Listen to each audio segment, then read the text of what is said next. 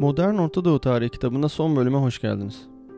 Bugün sizlere 1990'lı yıllarda Filistin halkının başlattığı protestoların bir halk ayaklanmasına dönüştüğü intifada hareketini ve bunun Filistin-İsrail ilişkilerine olan etkilerini, Irak lideri Saddam Hüseyin'in Kuveyt'i işgal etmesi üzerine Amerika liderliğindeki koalisyon güçlen, güçlerinin başlattığı Körfez Savaşı'nı ve bu savaşın bölge ülkeleri olan etkilerini ve kısaca 1990'larda Türkiye ve İran'ın yaşadığı siyasi gelişmeleri anlatacağım.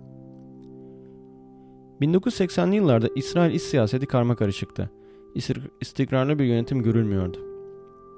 İki ana partiden biri olan İşçi Partisi Filistin halkına karşı daha uzlaşmacı bir siyaset izlerken Likud Partisi daha sert bir çizgideydi ve kesinlikle bir toprak parçasına ödün vermeyi kabul etmiyordu. Likud Partisi'nin iktidarda olduğu dönemlerde İsrail yönetiminde yaşayan Filistin halkına büyük ayrımcılıklar yapılıyordu. En küçük bir şüphe halinde sorgusuz gözaltına almalar, sürekli kimlik kontrolleri, bürokratik işlemlerde büyük zorluklar çıkartılıyordu. Bu ayrımcılık politikaları Filistin halkında işgal edilmiş duygusunu arttırıyordu. 9 Aralık 1987'de Filistin halkının patlamasının ilk kıvılcımı çaktı. Gazze şeridinde İsrail'le bir askeri araçla sivil bir Filistin aracının trafik kazası geçirmesi sonucu 4 Filistinli ölmüştü. Binlerce Filistinli bu olayı protesto etmek için sokağa indiğinde İsrail ordusu göstericileri ateş açtı ve birçok Filistinli öldürüldü. Bunun üzerine Gazze'de olaylar patladı. Birkaç gün sonra da Batı Şeria'da ayaklamalar başlamıştı. Göstericiler sapanlarla ve elleriyle taş atıyor, bazen gaz bombası atıyordu. Bu ayaklanmaya titreme anlamına gelen intifada ismi verilmişti ve Birleşmiş Milletler, Birleşmiş Ulusal Liderlik ismini bir örgüt kurulmuştu ve ayaklanmalar organize ediliyordu. Ayrıca genel vergi ödememek, genel grevler, sokak gösterileri de organize ediliyordu. 3 yıl boyunca Filistin halkı İsrail'e karşı direnişe geçmişti. İlk başta sadece taş atmak gibi basit şiddet olayları görülürken 1990'dan sonra bıçaklamalar ve silah da görülecekti.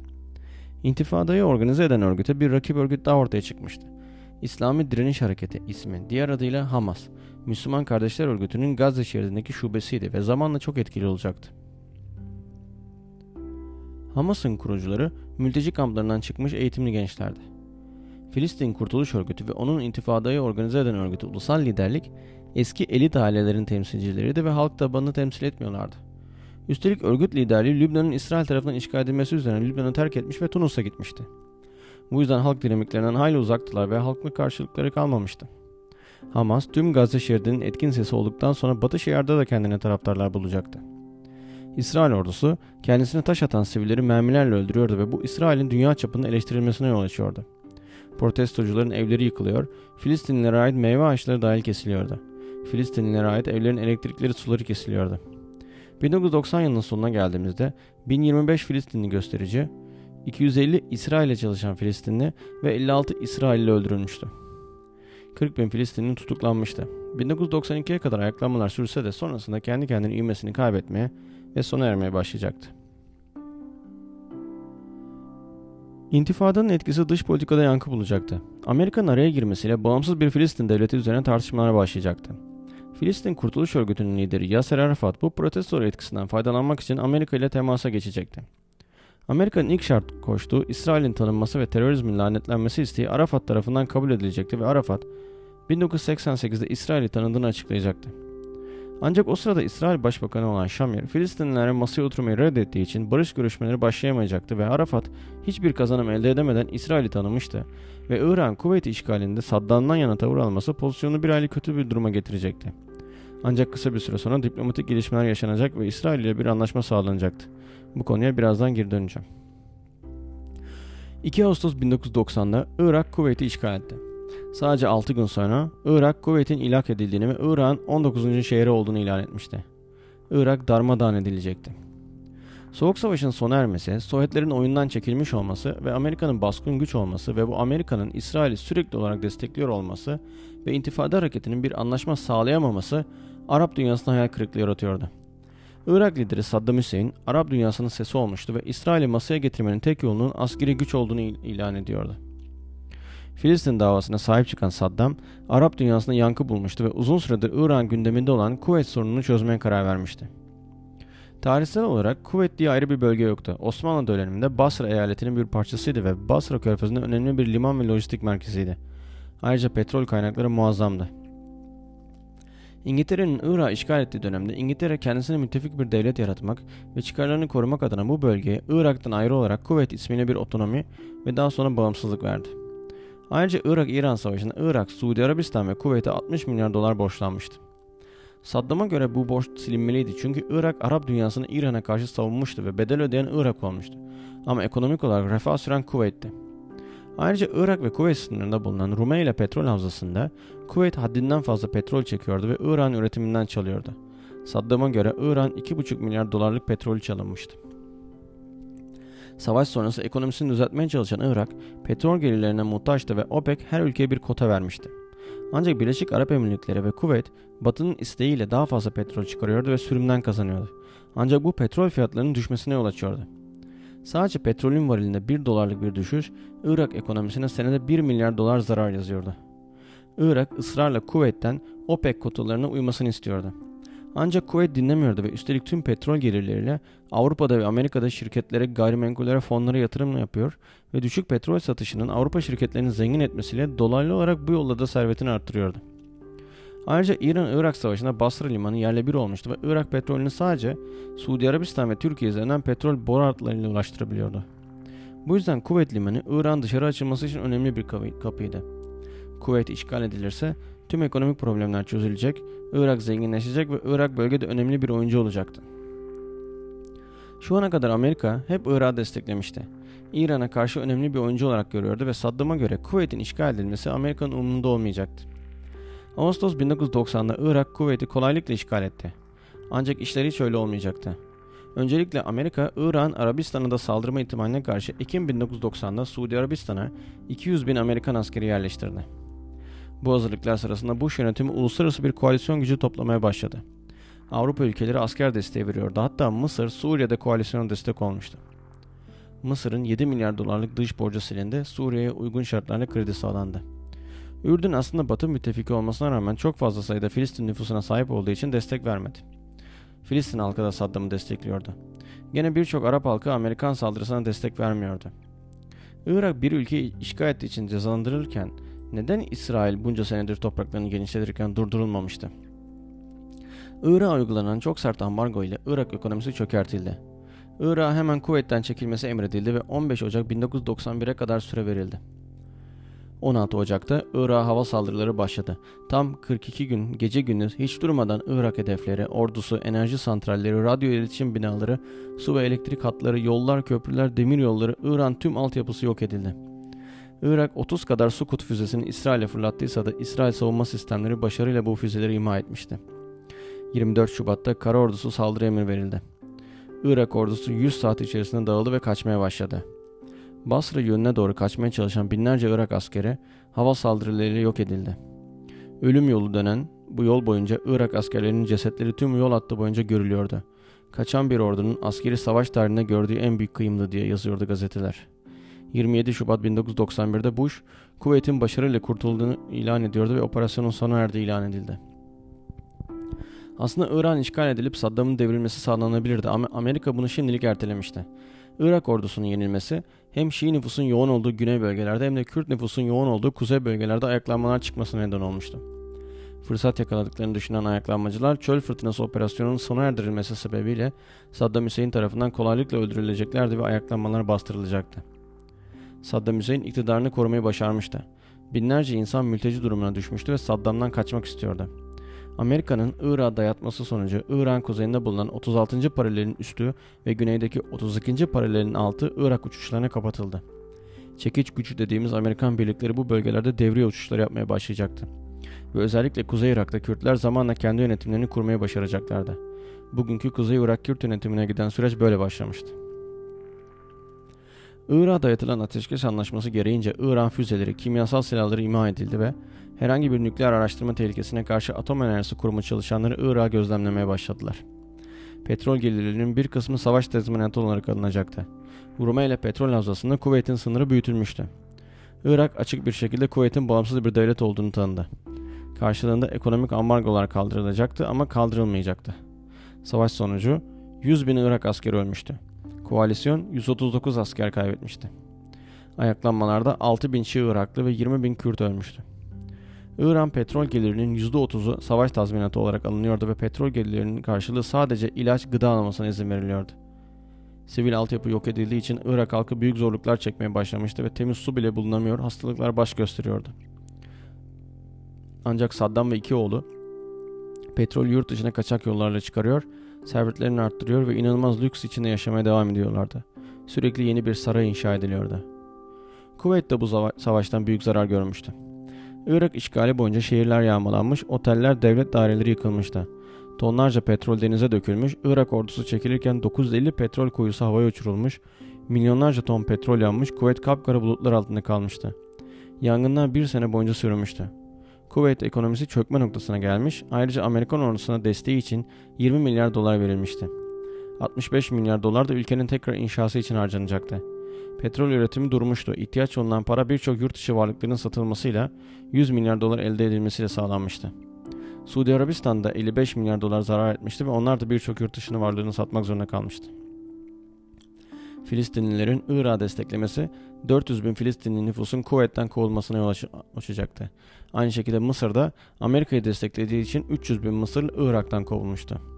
Çoğu Ürdün'e gelse de iş ve ev bulamamışlar ve çoğu mülteci kamplarına yerleşmişti. Körfez Savaşı'nın sona ermesiyle Amerika, İsrail-Filistin sorununu çözmek için çalışmalara başladı. 30 Ekim 1991'de Madrid'de bir konferans düzenlendi. İlk kez resmi olarak İsrail ve Filistin'in yetkililer bir araya geliyordu. Ayrıca İsrail'i tanımayan Suriye, Ürdün ve Lübnan'da konferansa katılmışlardı. İntifada temsilcileri şikayetlerini çok güzel bir şekilde dile getiriyorlardı. Filistin Kurtuluş Örgütü temsilcileri ise bütün problemlerden uzak kalmışlar ve Filistin'i temsil edemiyorlardı. Bu konferanstan sonra 1993 ilkbaharına kadar taraflar birçok kez Moskova'da ve Washington'da bir araya geldiler. Herhangi bir çözüme ulaşılamıyordu ve İsrail tarafı defalarca dile getirilmesine rağmen Filistinlerin yoğun olduğu yerlerde toplu konutlar inşa etmeye devam ediyor ve bölgeye İsraillileri yerleştiriyordu. Amerika, İsrail'e bu barış görüşmelerinin ciddi olduğunu gösterebilmek adına ilk kez bu yasa dışı yerleşimleri kınadı ve İsrail uzlaşma, tavır, ta, uzlaşma tavırlarına devam ederse İsrail'e para yardımlarını keseceğini dile getirdi. İlk kez Amerika İsrail'e sert çıkıyordu. Amerika ile ilişkilerin gerginleşmesi İsrail kamuoyunda karşılığını bulacaktı. Haziran 1992'de yapılan İsrail seçimlerini mevcut hükümet olan Likud Partisi kaybetmişti ve rakip parti olan İşçi Partisi lideri Yitzhak Rabin başbakan olmuştu. Rabin eski bir komutandı ve ironik olarak Batı Şeria ve Gazze'yi ele geçirdikleri savaşta komutandı ve şimdi bu bölgeleri Filistinlere geri vermek üzere barış görüşmelerini yürütecekti. Norveç'in başkenti Oslo'da Filistin Kurtuluş Örgütü ile yapılan gizli görüşmeler sonucu bir anlaşmaya varılacaktı. İsrail'e göre Filistinlileri Filistin Kurtuluş Örgütü temsil etmeliydi. Hem daha pasiftiler, hem layık eğilimliydiler hem de Hamas gibi radikal değillerdi. İsrail'e göre, İsrail'e göre Hamas daha etkili bir örgüttü ve tabanı sağlamdı ve intifada sonucu ortaya çıkmıştı. Olası bir barış ile Filistin Kurtuluş Örgütü Filistin'in kontrolünü ele alırsa hem Hamas'ı ve diğer terör örgütlerini bastırabilirdi. Böylelikle İsrail'in güvenliğini sağlamış olurdu. Hem de İsrail'e dost bir hükümet ile çalışılmış olacaktı. Varılan Oslo 1 anlaşması ile Filistin'e Batı Şeria'da bazı şehirlerde ve köylerde ve Gazze şeridinin yönetim yetkisi verildi. Henüz bağımsız bir Filistin devleti sözü ortada yoktu. Ancak tüm Batı Şeria Filistin'e verilmemiş.